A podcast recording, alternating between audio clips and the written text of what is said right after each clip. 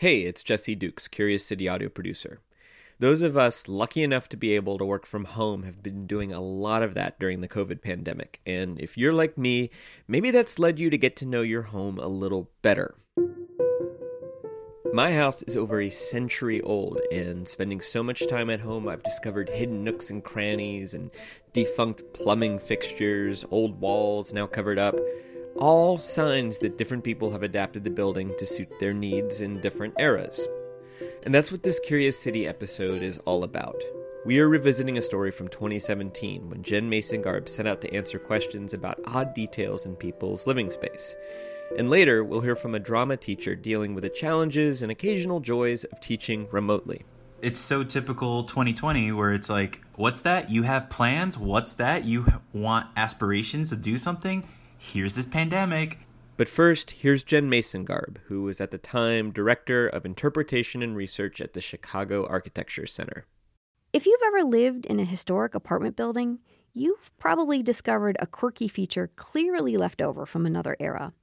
A mystery closet that contains a window, adjacent doors that just don't seem to go anywhere.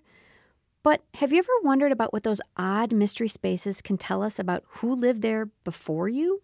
And what was life like at the time? Our question askers have been wondering the same thing. I'm Biz. I'm a artist. So my name is Tyler, and I'm an illustrator. We met at art school. Yeah. Biz Knapp and Tyler Nickel live in a 1927 eight-story brick apartment building in East Rogers Park. Yep, this is us. Okay. So it's just teeny. And when Biz and Tyler moved into their two-room apartment, they discovered this odd closet in an odd location. They've wondered about this mystery for years. So it's in the middle of the room. It's really narrow. It's maybe like a foot deep. Like I don't even know if you could fit like winter coats or something in here because it really is very narrow. And then there's shelving built in. You can lock it. From historic apartment images from this era, I had a pretty good idea about what their mystery closet was used for. But I was curious to know what they thought. What do you think it was? Uh, well, I thought maybe a Murphy bed or you know like a dressing room or a bar? This was indeed a murphy bed. Oh what? Yeah. You may have seen a murphy bed in an old charlie chaplin or marx brothers film. The bed pulls down from the wall and when you're not using it it just folds up into the wall hidden by doors. And as it turns out biz and tyler's home isn't a typical chicago apartment. Their eight story brick building was actually constructed as a residential hotel the Hotel Sherwin, a completely new kind of housing in the 1920s. They were called hotels, but they were something more like college dorms for anyone, often with laundry and linen services and evening meals. You rented a tiny apartment off a long central hallway. If you've ever been in a low rise brick apartment building with a large lobby and small apartments, it probably was a residential hotel, especially if it was near the lakefront on the city's north side. I show Biz a 1928 article and photos from The Hotel World magazine. Uh, apartment hotel design hints on planning the modern apartment hotel, the concealed bed a vital factor. Right. Living room in modern two room apartment, same room as shown above. Ten seconds later, a bedroom. so cute. and here's what drew me to this question this isn't just a story about a bed. The former Murphy bed closet is an architectural clue. It shows us that the ways that we live have changed because of economics and changing cultural norms. Today, if you live in a studio apartment, you'd think nothing of having friends or guests see where you slept or even sit on your bed. But in the 1920s, especially to someone of the opposite sex, scandalous. Biz and Tyler's tiny kitchenette also once had a door to hide it because at the time, cooking was still considered unsightly, dirty, and a little low class. It's just six feet long, with a fridge, a stove, a sink, and not one inch of counter space. In a residential hotel, you didn't really need a full kitchen because you probably ate lunch in the cafeteria at work, and higher end hotel apartments served an evening meal. This encouraged socializing among the people who lived there, a new kind of demographic. In the 1920s, Chicago had a huge population boom of both immigrants and rural migrants. And large numbers of singles and couples were moving to Chicago in search of white collar jobs. The residential hotel was for them. It was serving a lot of people who just happened, whether for economic circumstances or lifestyle choice, just fell outside of the traditional family unit. This is Emily Ramsey, a local architectural historian. A lot of uh, young professionals who didn't have children, who wanted a good location in the city, wanted to be close to the lake or close to the train, uh, and in fashionable neighborhoods, but they didn't want to have the responsibility of a home. The 1930 U.S. Census data from Biz and Tyler's apartment building, just three years after it was built, lists all 125 residents. The average age was about 30, and they were employed as clerks, stenographers, salesmen and women, bookkeepers, artists, musicians, teachers. Actually, people a lot like Biz and Tyler. And with two to four people living in each small apartment, the hidden Murphy bed and kitchenette allowed every inch of space to be used, while still maintaining a sense of 1930s decorum and propriety. But remember, while Biz's original question to Curious City was about a mystery closet, what she really wanted to understand was how and why Chicago apartments have changed over time. Her apartment told us about changing social norms, but it's usually economics or demographics that have the biggest impact on how homes change. So let's visit another neighborhood where that's the case. Um, what we have here is is one of these older stock buildings that were built in probably in the 1880s. This is Jose Duarte, principal of Blackwood Group, a building and development company. He and his team are working on a home renovation in Bronzeville, the near South Side neighborhood that has seen several waves of transformation in the past 150 years. The building Duarte is working on has changed and changed again.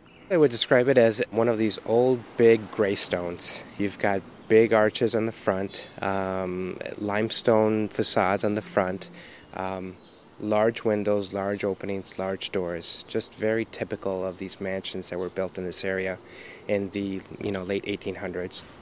In the 1880s, the building was designed as a single family home. By 1920, it was converted to apartments, and then sometime after World War II, to individual rooms. It was recently purchased and is now being converted back to a single family home. Duarte takes us inside. Wow, these are gorgeous doorknobs. Yeah, so these were here before. The hardware is original. So we As we walk through the spaces, original. I'm imagining all the different families that may have called this building uh, home over the not years.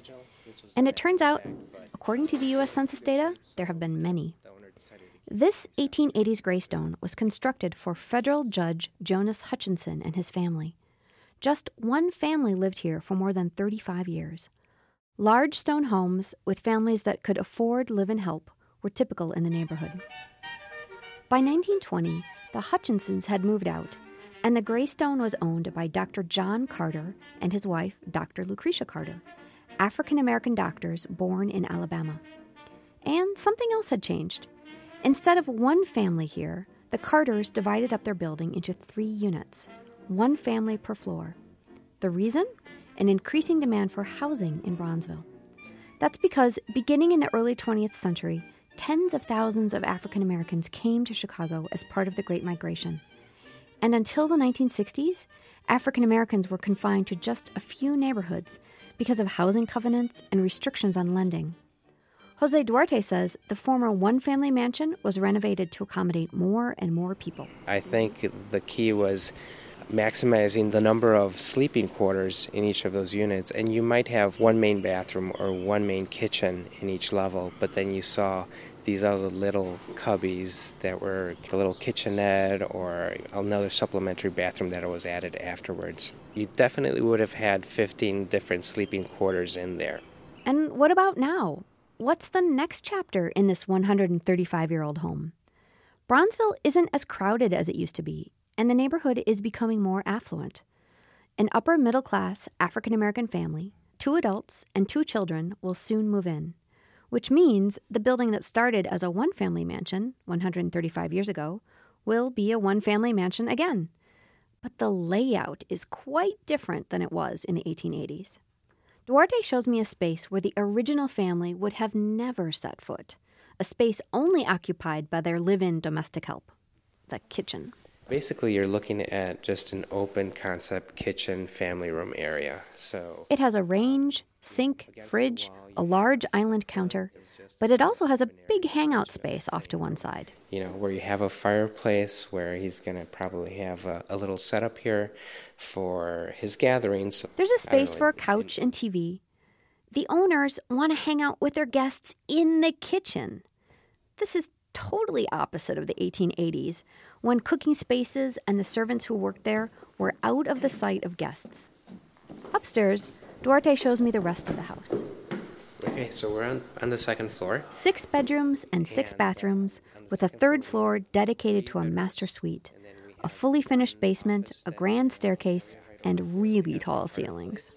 Two walk in closets. Walk in closets can never be big enough, ever.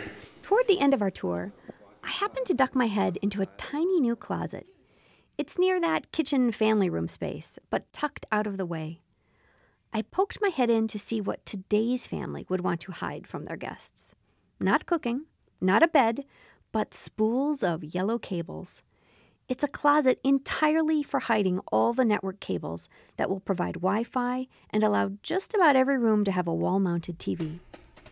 Someday in the future, I think this little room for data is going to seem really quaint or probably mysterious, just like our mystery closet. Because just like Biz's Murphy bed, our needs at home change. When someone tours your home in another 125 years, what mysteries will they find? It's likely our homes will also leave historical imprints to tell future Chicagoans how we lived, about what we wanted and needed, could afford, and valued as a society. Oh, the neighborhood is buzzing and someone's face is red. But what is O'Reilly doing in the Murphy bed? His wife is in the kitchen and it's time that he was fed. So what is O'Reilly doing in the Murphy bed? The Murphy bed. That was Jen Mason-Garb. She's currently senior project leader at the Danish Architecture Center in Copenhagen.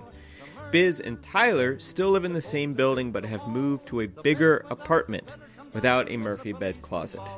The building did get hit by a tornado this past summer, and Biz wrote us, quote, Our building was unscathed. It's a fortress. Now, for several weeks, we've been asking you to share your thoughts about the new school year with us.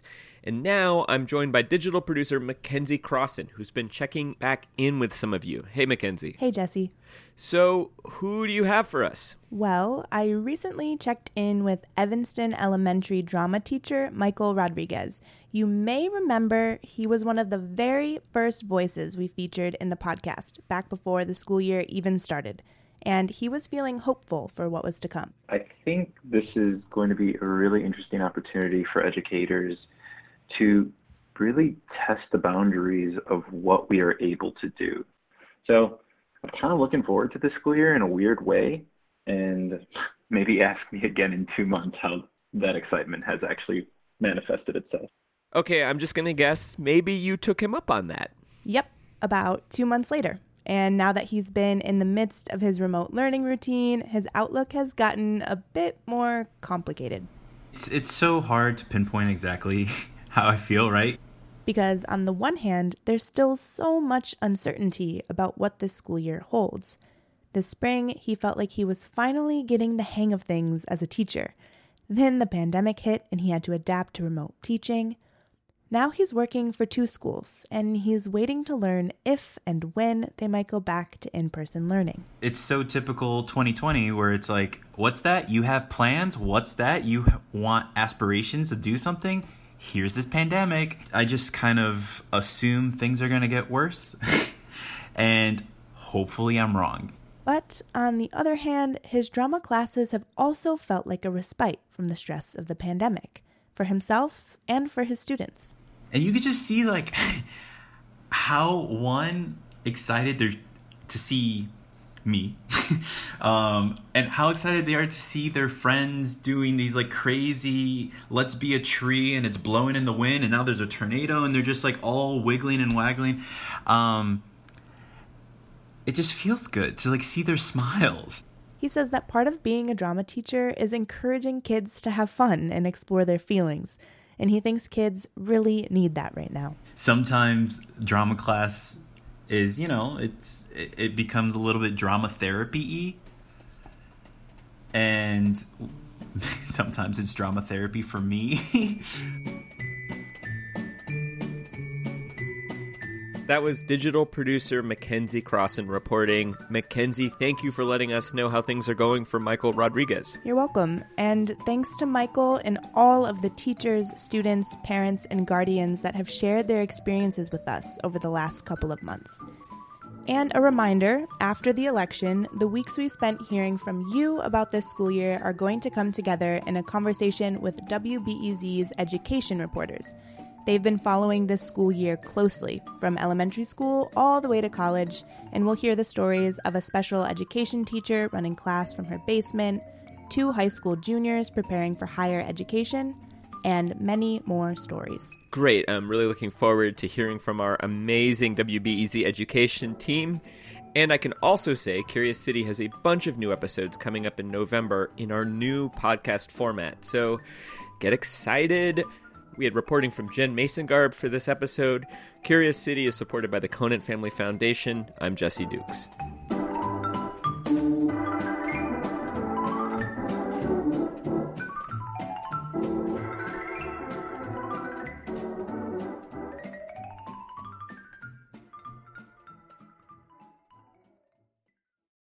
Before we start the show, we here at Curious City want to let you in on a little known fact about WBEZ. 89% of all our funding comes from community support, including contributions from curious listeners like you.